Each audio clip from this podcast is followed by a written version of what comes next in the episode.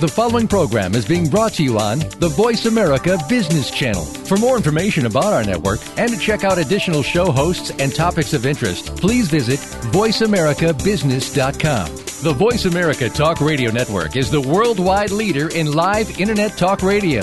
Visit VoiceAmerica.com. The views and ideas expressed on the following program are strictly those of the hosts or guests and do not necessarily reflect the views and ideas held by the Voice America Talk Radio Network, its staff, and management.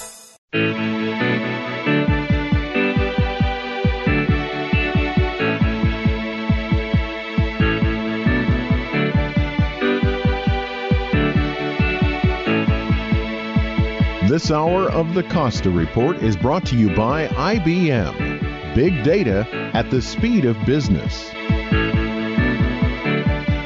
Welcome to the Costa Report.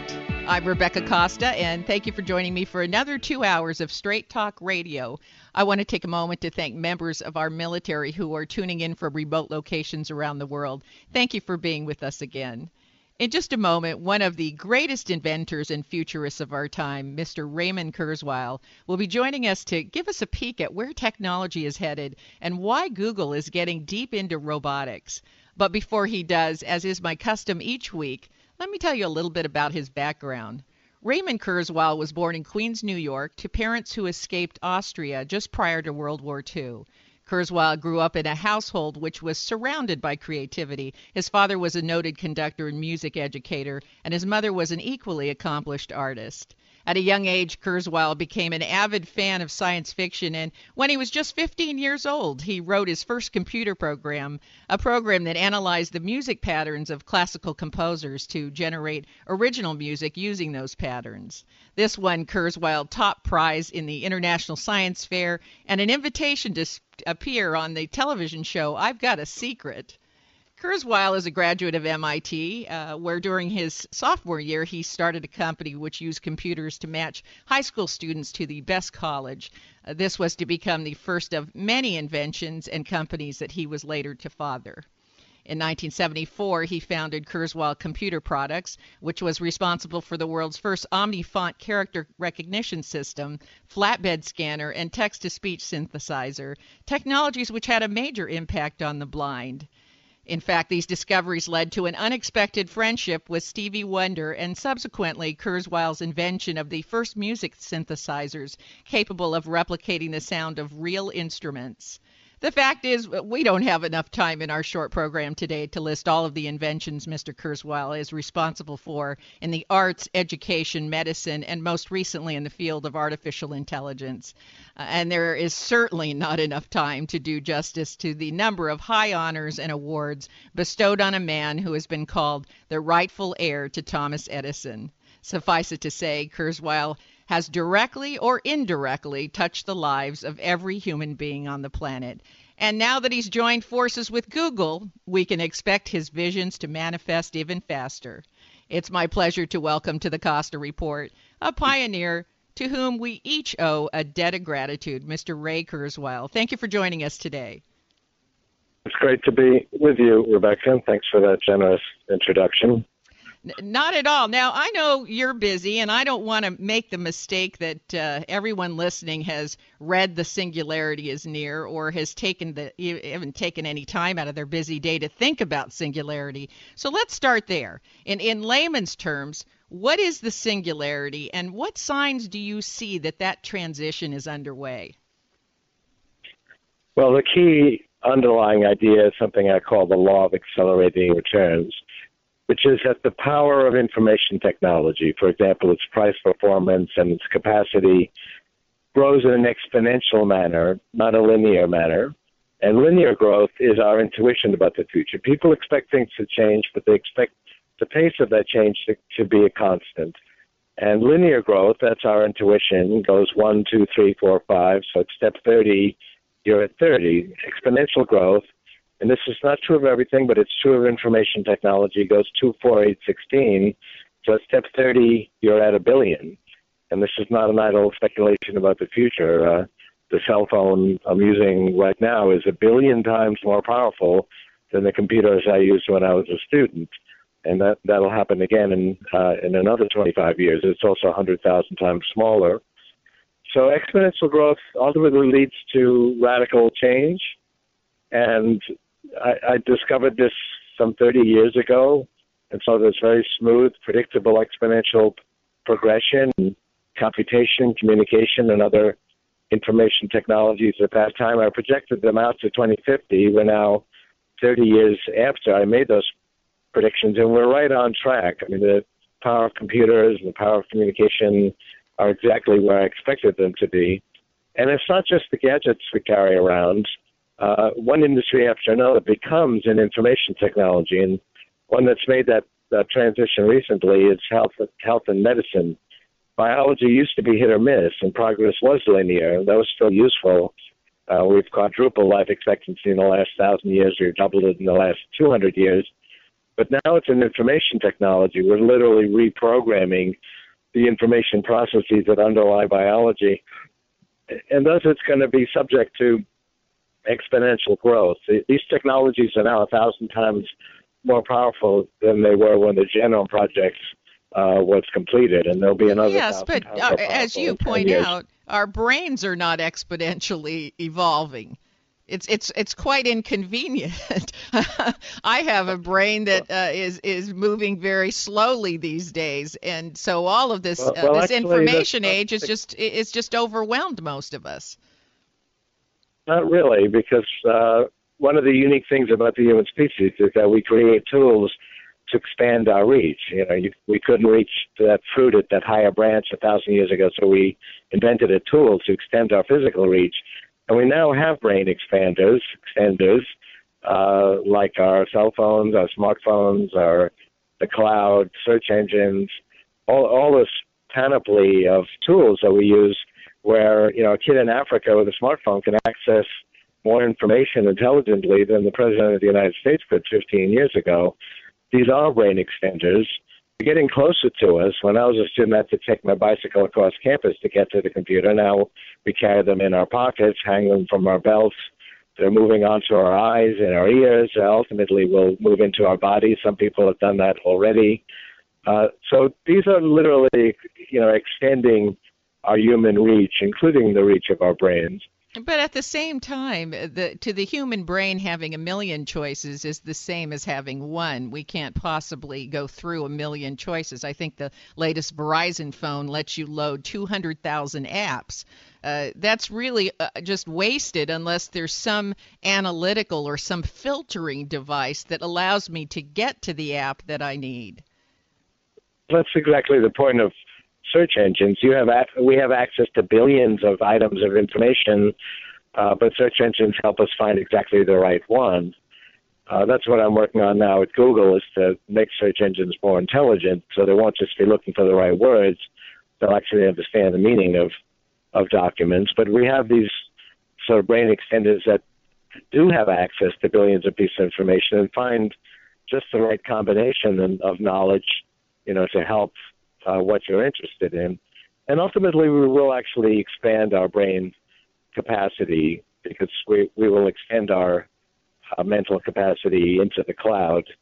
Uh, um, I would argue we're doing that already, even though the devices are outside our brains. But ultimately, we will be able to, you know, expand the size of our neocortex, which is where we do our thinking, uh, with becoming a hybrid of biological and non-biological intelligence.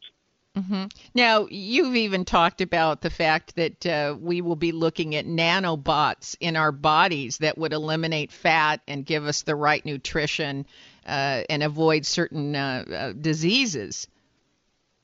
Right. Now, we can see the forerunners of that. There are people who are putting computerized devices in their bodies and brains, generally for serious medical conditions like Parkinson's disease. You can put a computer connected right into your brain, download new software to this neural implant from outside the patient. Uh, these require surgery today because they're pea size. They're pretty small, but they're not the size of blood cells. Uh, another very predictable exponential trend is the shrinking or miniaturization of technology. So these things will be the size of blood cells in the 2030s. Uh, one application, for example, will be to extend our immune system. Yes. We have intelligent little devices the size of blood cells. They're called white blood cells, which are actually intelligent little machines, and they ferret out enemies like bacteria and, and destroy them. but they have limitations. It doesn't recognize cancer, for example. It thinks that's you. It doesn't uh, work very well with retroviruses. So we can create a synthetic white blood cell that will sort of overcome these limitations and will destroy all pathogens and ultimately destroy all disease. I used to call that the killer app of nanotechnology, but yeah. that was not a good name for we, Unfortunately, we have to take a short commercial break, but uh, stay right where you are. We'll be right back with more of the future with Ray Kurzweil. You're listening to the Costa Report. Did you know that every day we create 2.5 quintillion bytes of data, and that 90% of the data in the world today has been created in the last two years alone? This data comes from everywhere and it affects everyone. This data is big data. Big data is all data, and it's more than simply a matter of size. Big data represents an opportunity to uncover new insights, make your business more agile, and answer questions that were previously beyond your reach. IBM's Big Data platform uses sophisticated technologies and patented advanced analytics designed to complement your existing information infrastructure. The IBM Big Data platform allows you to get started quickly today and expand to address more complex problems tomorrow. It doesn't matter where you start, it matters that you start. Find out how IBM can help you turn big data into a competitive advantage by visiting ibm.com/bigdata today. If you listen to the news today, you might come away with the impression that our biggest challenges are political and economic. But if this were true, then countries which have different political and economic systems would be facing different problems. But they aren't. Every government and every nation is struggling with job creation, debt, immigration, climate change, terrorism, healthcare, energy, and wild swings in financial markets. So something else must be going on. That's why I'm inviting you to get a copy of The Watchman's Rattle, a book which shows how the Roman, Mayan, and Khmer empires once faced similar challenges and what we can do to avoid their fate. Visit RebeccaCosta.com today and get a copy of The Watchman's Rattle because once you do, you'll never look at the world the same way.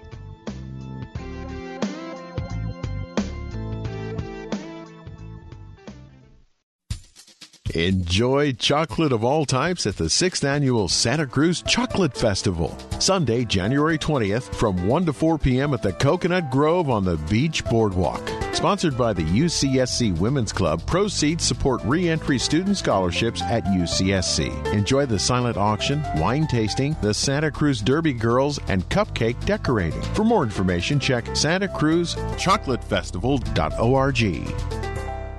Essential oils have been used for thousands of years by ancient civilizations, some oils even mentioned in the Bible. The secrets of the ages are now available to you through Essentially Yours, an aromatherapy and essential oils workshop. You'll learn how to use these oils for treating a variety of health challenges from scrapes, infections, digestive problems, and even depression. The Essentially Yours workshop is uniquely designed to teach you the healing arts of essential oils. Your instructor will be Brenda Wright an internationally renowned aromatherapy essential oils expert.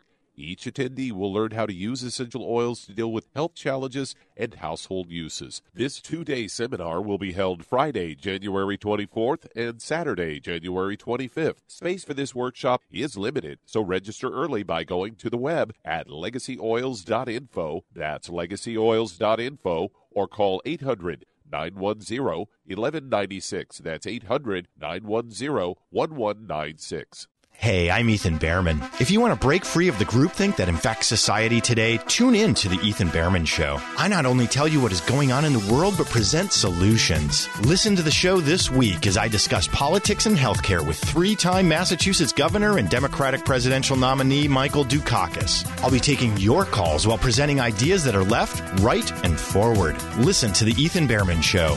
This Sunday, 4 to 6 p.m., right here on AM 1340 KOMY. Welcome back to the Costa Report. I'm Rebecca Costa, and my guest today is futurist and inventor Mr. Ray Kurzweil. And before the break, we were talking about the miniaturization of robots, which will uh, soon allow us to inject these robots into our bodies, and they'll act as uber antibodies, preventing and eliminating disease. Um, now, continuing along those lines, I believe you also predicted. I mean, just to clarify, I, yes. I wouldn't say it's soon. I mean, this is some decades away. What what is soon is having these bodies, these uh, devices very close to our bodies, on our eyes, uh, in and around our ears, uh, on our wrists, uh, so that we're getting more and more intimate with the with our technology. Uh, and, and this is a general trend because, as I mentioned, you know, when I was a student, uh, the, the one computer was across the campus. Uh, so we're going to be using multiple computers uh, that are kind of part of who we are, even if they're not literally inside our bodies, and that that is happening soon. Well, absolutely. I'm an evolutionary biologist, so anytime someone says decades, that sounds like a blink of an eye to me. yeah. Uh, con- conti- yeah, conti- continuing along those lines, uh, I believe that you predict that uh, it also won't be long before we're able to upload the contents of our brain to a computer and uh, use a holographic image of ourselves uh, to allow us to live, learn, and perhaps function in a virtual universe. In other words, our, our consciousness could continue even after this biological spacesuit that we're in uh, fails. Can, can you speak about that for a moment? Yeah, I mean, that's even further off, but uh, I mean, right now we go around and we have very important information to us, which is, you know, all of the information in our brains uh, reflecting the structure of our neural connections and all the neurotransmitters. Uh, and that's information just like information in your cell phone, but unlike your cell phone, it's not backed up. Mm-hmm. And people will think it pretty remarkable 100 years from now that we actually went through the day without backing up our mind file. uh, that that will be feasible. I need I mean, that backup, by the way. I need it desperately. Are you working on that? well, I think we all are. Uh, for advancing technology. That's a 2040s or 2050s scenario. Uh, but ultimate, but I think the way that's going to happen is we're going to expand our our minds uh, by extending it with technology. We'll be thinking partly in the cloud, and we'll be a hybrid of non-biological and, bi- and biological intelligence. That's you know 2040s. Mm-hmm. Uh, and of course, the non-biological part will be backed up just as it is today, and that that part will grow exponentially. So ultimately, uh, that will dominate. Well, now let me ask you something. Uh, you joined Google in 2012. Um, so why do that? I mean, I can understand why Google would benefit from having you on board, but what was in it for you? Well, the project in which I've had the most passion for literally 50 years has been creating artificial intelligence. Actually, wrote a paper 50 years ago about that, about how I thought the brain worked and uh, how to build artificial intelligence based on these biologically inspired methods. And then I wrote a book 50 years after that, which was uh, in 2012, How to Create a Mind. And Larry Page read that and liked it and uh, I wanted to develop those ideas, and we both agreed that the best place to do that would be Google because of the really fantastic Google resources. That, you know, you want to run something on a million computers, or you want to run uh, something on every web page and every book page. You, you know, I can do that at Google, and there's really no other place I could do that. Mm-hmm. Uh, so this is really the ideal place for me to continue this sort of lifelong passion, which is to create computers that have intelligence. And what I'm focusing on is natural language understanding, to actually understand uh, the language on web pages and book pages, what they mean, so that we can base search not just on looking for keywords, but actually looking for ideas.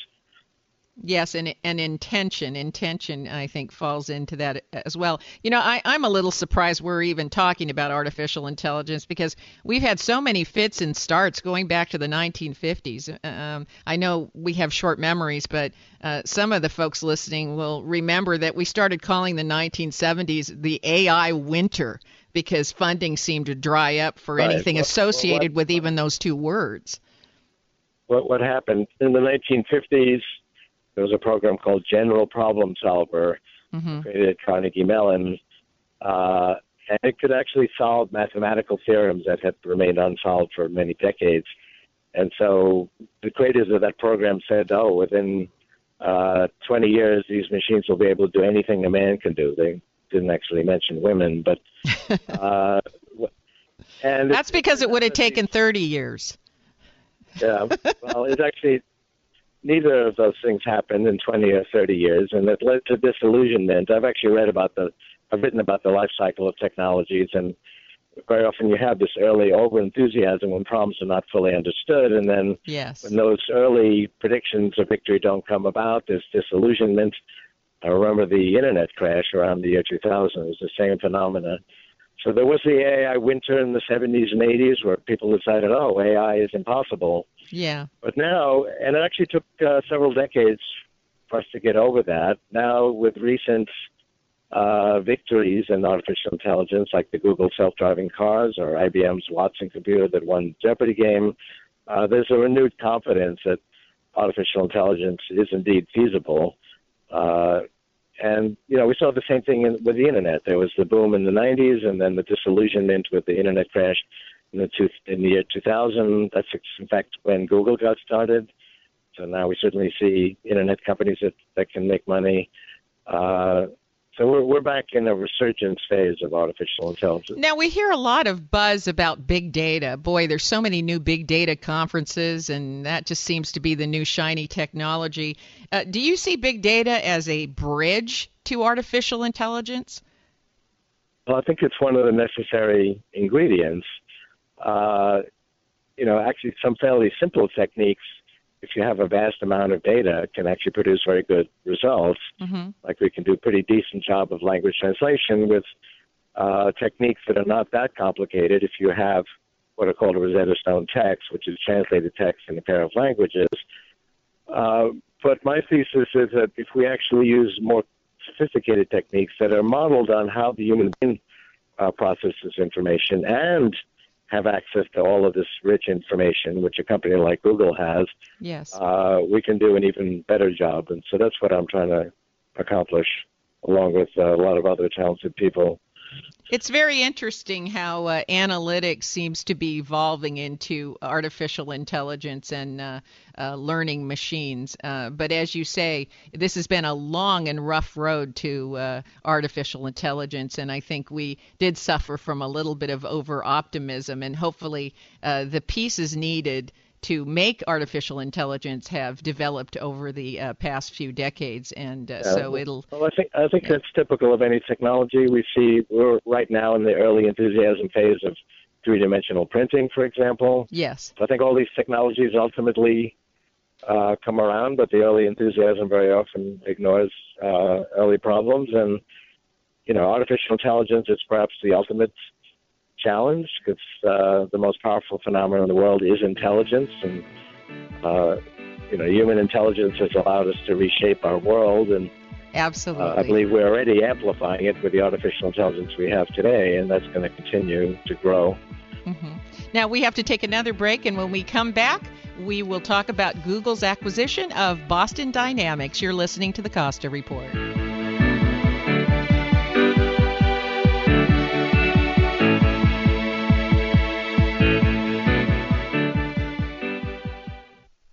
Amy Tobin, cookbook author and culinary expert. Strawberries, blueberries, blackberries, and raspberries. Dole has a bounty of berries ripe for the picking. Fresh berries are not only delicious, but some of the most powerful disease fighting foods available. Researchers have found that berries have some of the highest antioxidant levels of any fresh fruits. So add a handful or two of your favorite berries to your next meal and enjoy their nutritional benefits and natural sweetness in all of your dishes, from salads to desserts and everything in between. For fresh tips and ideas from Dole's berry experts, visit berries.dole.com. And be sure to check out the pages of mouth-watering recipes. Whether it's a sweet and savory blueberry cranberry chicken salad or a simple strawberry sorbet, Dole has the perfect berry to inspire your next berrylicious dish. With key offices open for re-election this spring, including county registrar and sheriff, ensure that your vote counts. Bev Harris, the Erin Brockovich of elections and founder of Black Box Voting, will join us via teleconference to discuss the voting process and the potential dangers posed by electronic voting machines. Join us at Freedom Forum 7 p.m. Wednesday, January 15th, 1900 17th Avenue, Santa Cruz. Free. Donations appreciated and doors open at 6:30. My name is Mickey Phelps here from Crown Cafe and Scotts Valley Market. I just wanted to let you know that Scotts Valley Market has some amazing prices on meat and produce and of course throughout the store. Jared and his crew from the meat department will be more than happy to cut a nice filet mignon to your liking. Also, Scotts Valley Market has an amazing hot food bar, and also we make some of the best sandwiches in town, like the Irish. So, folks, come on in and you'll find out that Scotts Valley Market has some amazing everyday deals. Also, at Scotts Valley Market, be sure to look for those yellow tags. That's where you're going to save a lot of money. And we'll be sure that we are very competitive with other grocery stores out there. What makes us different is that we are local and family owned. So come on in. And while you're there, be sure to ask for Mickey. And don't forget that if you need any catering, give Crown Cafe a call at 831 566 1425. 831 566 1425. Here's an important message from MZ. As you know, we at KSCO KOMY have the most intelligent audience in all of radio.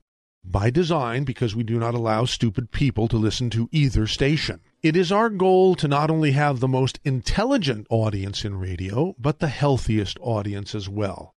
That is why we strongly promote 90 for Life longevity health products, the Healthy Body Start Pack, and Beyond Tangy Tangerine in particular. These products are available during business hours at KSCO Studios at 2300 Portola Drive, Santa Cruz, frequently in conjunction with valuable promotions such as Kay's book, KSCO hats, tote bags, and bumper stickers. Now, because we want to make it easier than ever for members of our audience to become and stay healthy, we are looking for 12 retail businesses within our KSCO coverage area to partner with us in our Optimal Health Quest promotion. If you own a business or know someone who owns a business and would like to participate in KSCO's Get Everyone Healthy program, and thereby receive advertising incentives and start to build a powerful revenue stream, send an email to me, mz at ksco.com, with the words health promotion in the subject line. Tell me about your business, and I will personally get back to you ASAP. Welcome back to the Costa Report. I'm Rebecca Costa, and if you're just joining us, my guest today is Ray Kurzweil. And just to finish up on the uh, subject of artificial intelligence, last year the president announced a project to map the human brain, uh, which seemed to me like a major breakthrough. Um, we set out to map the human genome, and that's had a an incredible impact on genomic sciences and medicine. So I, I was excited to hear that we're mapping the brain. Do you have any thoughts on that? Yeah, one comment is the Genome Project is a perfect example of my law of accelerating returns because the amount of sequencing we did doubled every year during that project. Yes. The cost came down by half every year. So halfway through the project, 1% had been done. And uh, critics said, oh, I told you this wasn't going to work. Seven years, uh, 1% is going to take 700 years, like you said. And that was linear thinking. Yeah. My reaction was, uh, 1% we're almost done because – one percent is only seven doublings from hundred percent, and indeed that, that's exactly what happened. And the same thing is happening with uh, of mapping the human brain. I will point out it's not one simple project. There's many different ways to go about uh, reverse engineering the brain, and some people are uh, studying, you know, at the molecular level individual neurons, and some are trying to map the connection patterns. All of this is very useful information because as we understand how the human brain works in more detail, we can use that as a blueprint or a set of ideas to create artificial intelligence.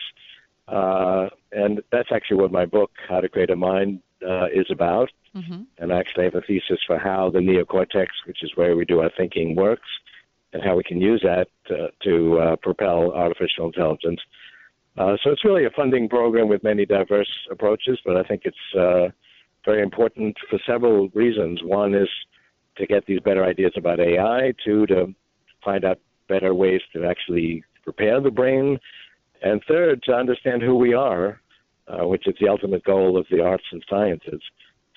Mm-hmm. Now, um, let's, let's, switch gears for just a moment. Uh, last month, Google surprised a lot of folks by buying Boston Dynamics, a, a, robotics company that makes research robots primarily for the military. And, and many people feel that you were the uh, driving force behind that decision, given your views on singularity. So, uh, let me ask you this: Is the challenge now to marry robotics to analytics and then ultimately artificial intelligence?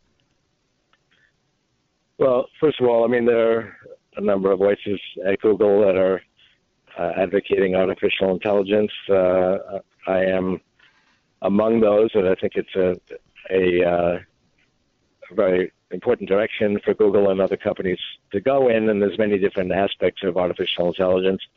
My own focus, as I mentioned, is on understanding natural language, uh, but Google really wants to have expertise in all these different aspects of artificial intelligence.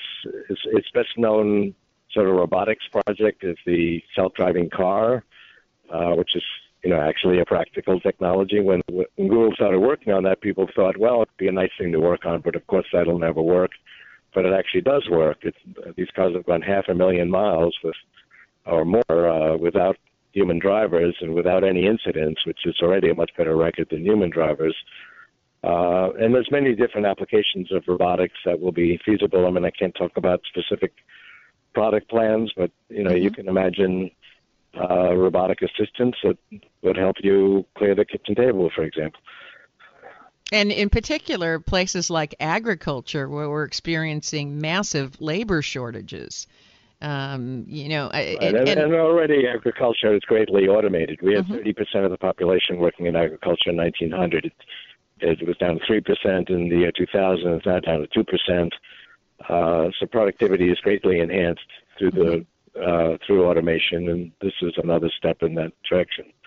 So, um, so we see Google moving into robotics. We see you moving into artificial intelligence, uh, and and you know really doing a lot of things that seemed unusual for a um, a search engine company, a company that started out as a search engine company. Uh, this seems like fast evolution for a for even a corporation. What do you think?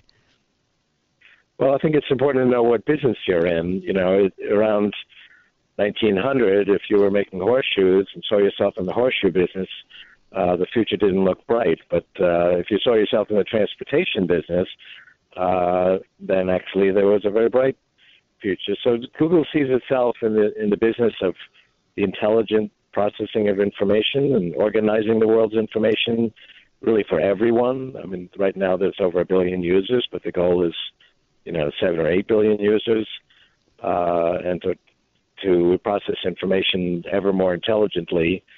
Uh, so it's not just search, and uh, Google is, you know, already does language translation, and it answers questions, and it recommends uh, products. Uh, so it does a lot of different things to process information intelligently for its users for speaking about uh, processing and responding to information intelligently, um, not long ago, Harvard biologist uh, Edward Wilson commented that we've got Paleolithic emotions, medieval institutions, and godlike technology, and, and this is a dangerous combination. And it seems to me that no matter how much technology we invent, if our if our emotions and our institutions don't evolve quickly, we're we're in a bit of a pickle, aren't we? Uh, I don't agree with that. Uh, I wrote in the 1980s that the Soviet Union would be swept away by the then emerging social network, which was early forms of email over teletype machines and fax machines, and people thought that was ridiculous. That a you were right. A network of clandestine network of hackers would sweep away this mighty nuclear superpower, but that's exactly what happened in the 1991 coup against Gorbachev. Uh, communication has always been very democratizing like the first stirrings of democracy in the modern world came with you know the advent of uh, printing, uh, and we've seen a great uh, surge of democ- democratization uh, during the internet uh, surge in the 1990s. We see the impact now of social networks. Uh, so we do harness the wisdom of crowds when we have everybody communicating, and people can share information. It leads to better decision making and more peace. Uh, but you would agree we're not born blank slates. We we have you know we each carry in us uh, predispositions for uh, territoriality, for violence, for any any numbers of inconvenient of emotions. We're part of a society. Uh, Steven Pinker had a very interesting book recently talking about a reverse in- exponential of violence uh, Uh, through uh, base, uh, greater prosperity and also greater communication your chance of being killed today in violence, either state sponsored or interpersonal, is 500 times less than it was several centuries ago. Mm-hmm. Now, this belies the common wisdom because don't don't you listen to the news? I mean, with violence constantly. Right. Well, that's because we have exponentially better information, you know, through programs like yours and the rest of the media and all the online communication. So if there's a battle in Fallujah, we not only hear about it, we you know we're part of it. We see it and experience it. Uh, that's painful, but it's a good thing because it actually leads us to pay attention to these problems. You know, there could be a battle in the next village a hundred years ago, you wouldn't even hear about it. Uh, but you know, we are actually in the most peaceful time in human history, and it's not an accident. It's it is because uh, of our communication technology and our sharing of knowledge and wisdom and uh, you know, it's also true you can have the wisdom of lynch mobs uh, with communication, but I would say the wisdom of crowds is winning out overall. C- certainly, uh, recent history tends to support your view on that. Uh, and uh, but though we we do see that our institutions seem to be lagging slightly behind technology, that may uh, be the continue to be the case only because technology is exponentiating so quickly. Uh, I I get yeah, a little. I mean, look at the impact. Yeah. Look at the impact of social networks on politics today, even in the United States. It's uh, there's much greater visibility of what's going on and how decisions are made, and people have much more impact. Yes, and, and, and in particular, the turmoil in the Middle East. Now, we have to uh, take our last break, and uh, we'll be right back with Ray Kurzweil. You're listening to the Costa Report.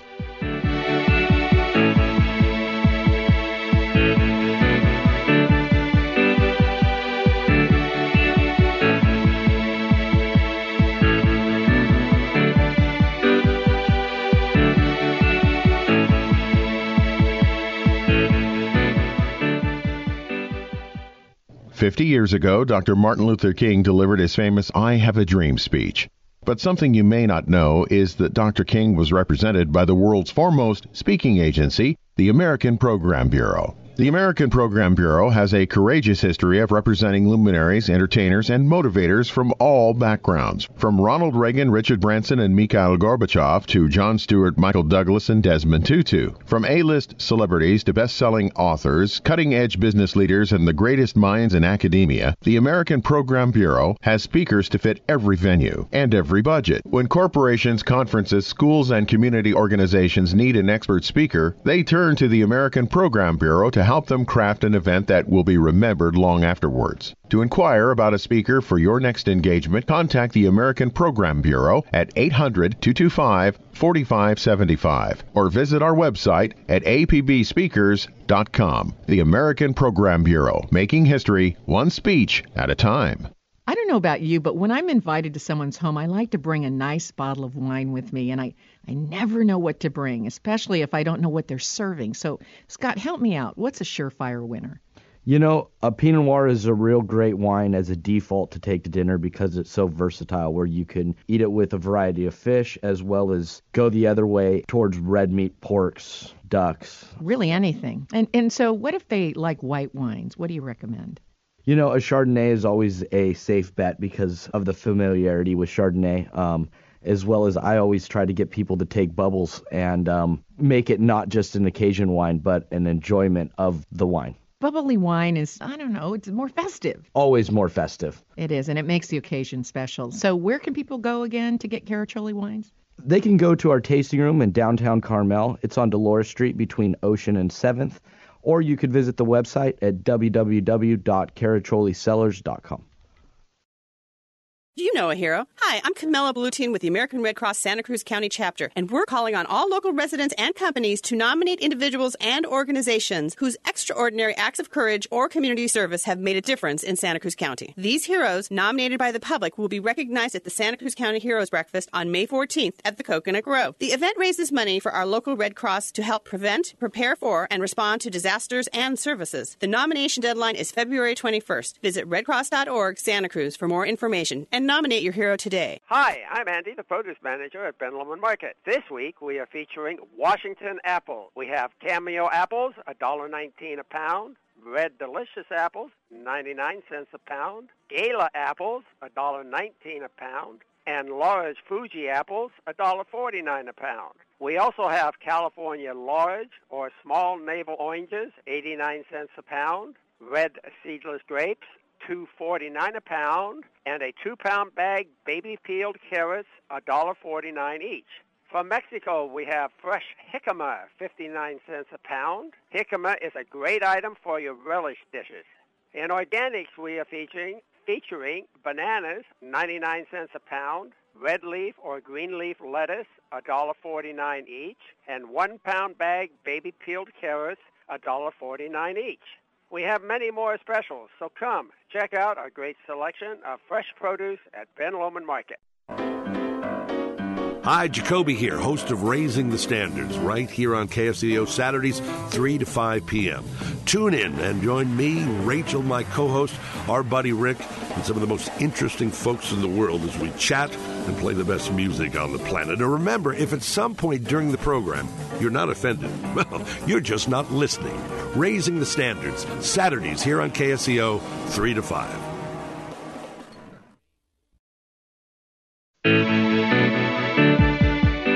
Welcome back to the Costa Report. I'm Rebecca Costa, and my guest today is inventor, futurist, and author Ray Kurzweil. Uh, as I mentioned earlier, I, am an evolutionary biologist by training, and uh, it, it, feels to me that the information age and uh, analytics, pattern recognition, and now artificial intelligence, it's all led up to positioning humans as the first predictive organism. I mean, thanks to machines, we can perform uh, scenarios we could never perform before, and we know when hurricanes are going to come ashore, and when a country's currency is in trouble, and and even when I, whether I'm susceptible to certain cancers. Um, and any organism that can predict uh, can also uh, preempt negative outcomes. So I was wondering, in your view, uh, how do these predictive powers factor into our future? Well, that's the whole point of the brain is actually to predict the future. Although I will say that the built-in predictors we have are linear, because the kind of problems we had when our brains were evolving were linear ones. We saw an animal in the in the wild, and we tried to predict where it would be so we wouldn't intersect it. Uh, and we made a linear prediction that that animal would continue at the current pace, and that was a pretty good assumption. Uh, that, Which explains why we're terrible at exponentiation. I mean, you can give the simplest well, exponentiating exactly, problem, and we get it wrong every time that's exactly my key point because uh, information technology progresses exponentially, and it's uh, they're actually fairly similar at first because uh, linear starts at one, two, three, and exponential is two, four, eight. Sounds pretty similar, but by step 30, the exponential trend is at, at a billion, and so people get that wrong, and that's quite a radical difference. Uh, but the whole point of our having a brain is so that we can anticipate the future, uh, the consequences of action or inaction. And the big innovation in Homo sapiens is that we have a bigger neocortex with this frontal cortex. We have these big foreheads. If you look at other primates, they have a slanted brow. And mm-hmm. They don't have this big forehead we have that gave us a, a little bit of additional uh, ability to predict the future and think through the consequences of action and inaction. And then we also had uh, an opposable appendage, our thumb, so that we could turn our imagination about what the future could be into action and actually shape the future. So I could look at a branch and say, "Wow, I could make a tool out of that," and then I could actually do it. Uh, if you look at chimpanzees, they have a similar looking hand, but it doesn't actually work that well. So these were the evolutionary changes.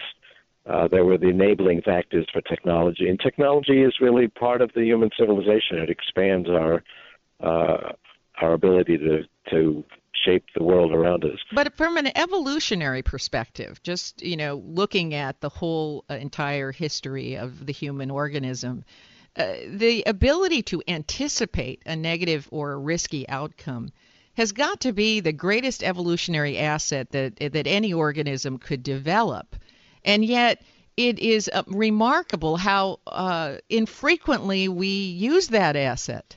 In fact, it feels unnatural how infrequently we use the greatest asset we've evolved. Well, I don't, I don't know that agree with that. I mean, we're constantly thinking through what's going to happen and how we can shape that. And uh, well, well, let's just take California for a moment. We've known a huge drought was headed its way. We we can see uh, patterns of climate change. Uh, we have uh, technology like desal desalination and any other numbers of remedies we could do, but we seem to be sitting like the Mayans and waiting for the problem to be upon us. And as you say, these exponentiating problems, once they're upon you, uh, they're not easy to stop. This is a snowball the size of a building soon. Well, yes and no. I mean, I'm more sanguine uh, about environmental impact of energy, for example, because uh, we have exponential growth of solar energy fueled by technologies like nanotechnology applied to, to solar panels. So we're actually doubling the amount of solar energy every two years, and we're less than seven doublings away from it meeting 100% of our energy needs. And at that point, we'll be using one part in 10,000 of the sunlight. So we, it's not true we're running out of energy, it's just in the wrong form, but we have emerging technologies that will convert it into the right form. Uh, and you know, these kind of alarming warnings is part of our method of anticipating the future. I mean, if we didn't have a neocortex and all the scientific establishments we've created, we wouldn't even know about these problems. So we are aware of trends and uh, there are technological solutions that are emerging to deal with them. And yet, from a biological standpoint, unless we see a snake in the road or, you know, these Hollywood films where a meteor is going to hit the earth and all of a sudden we all join arms and sing kumbaya and, you know, attack the meteor or the alien from outer space, we seem to be only wired at this point in time to respond to near term danger. There are very few individuals, I would argue, such as yourself and other uh, colleagues that you work with, uh, who are trying to get on top of future events. Uh, you know, our bodies flood with chemicals as soon as there is a danger upon us, and then we spring into action. It's very difficult to get people's attention about uh, inevitable issues that require maybe long, longer time periods to preempt. Well, that, I mean, that's the whole point of the media and the scientific establishment is to be able to, uh, you know, view the world in a way that we can then harness some of these ancient programs of perceiving danger and respond to it. Uh, I'm more optimistic because I I see the tools we have to deal with these problems expanding exponentially. people look at it and they don't see the exponential expansion of the power of these tools. And if I thought linearly, I also would be alarmed about the future. I'm only optimistic because uh, these tools uh, are, and our ability to solve these problems are expanding at an exponential rate.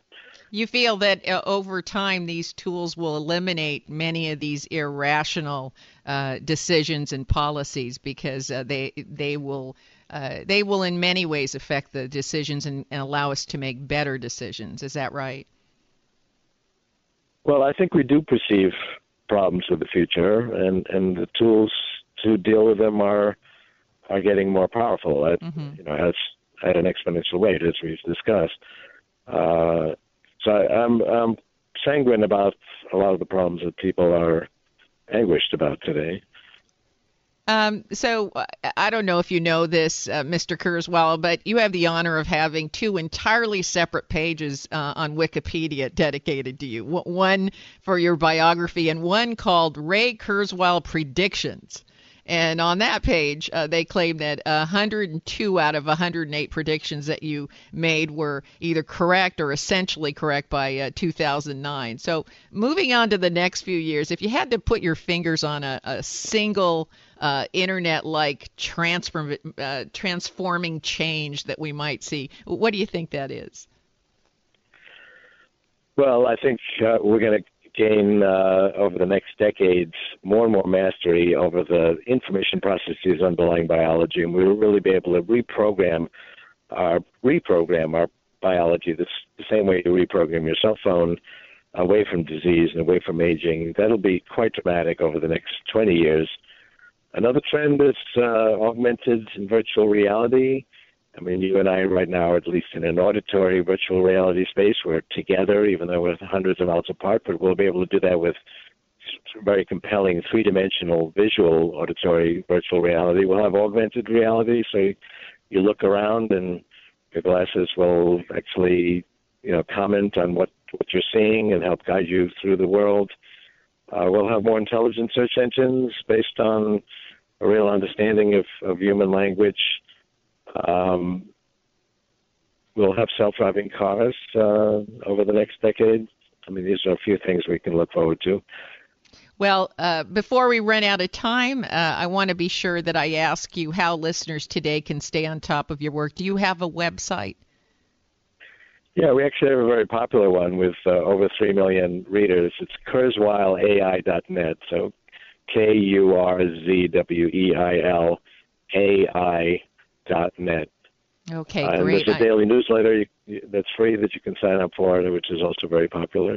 It's one of my favorite newsletters, and I recommend it to all our listeners that want to stay on top of where the world is heading. Well, that's our program for today, but before we say goodbye, I would like to take this opportunity to thank you for continuing to push the frontiers of science. Thank you, Mr. Kurzweil.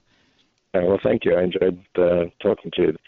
If your station is leaving us after this hour and you have a question or a comment to make about today's program, you can email me at RebeccaCosta.com or send me a note on Facebook, Twitter, LinkedIn, and let me know what you thought about our conversation with Mr. Kurzweil today.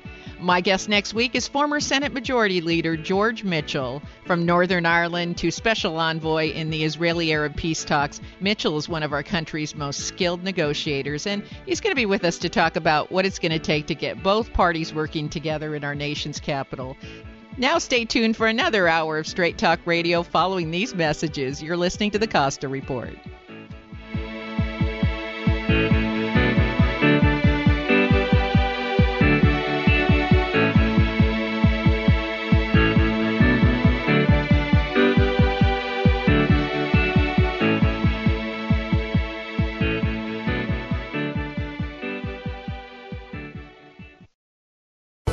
Thanks again for listening to the preceding program brought to you on the Voice America Business Channel. For more information about our network and to check out additional show hosts and topics of interest, please visit VoiceAmericaBusiness.com. The Voice America Talk Radio Network is the worldwide leader in live Internet talk radio.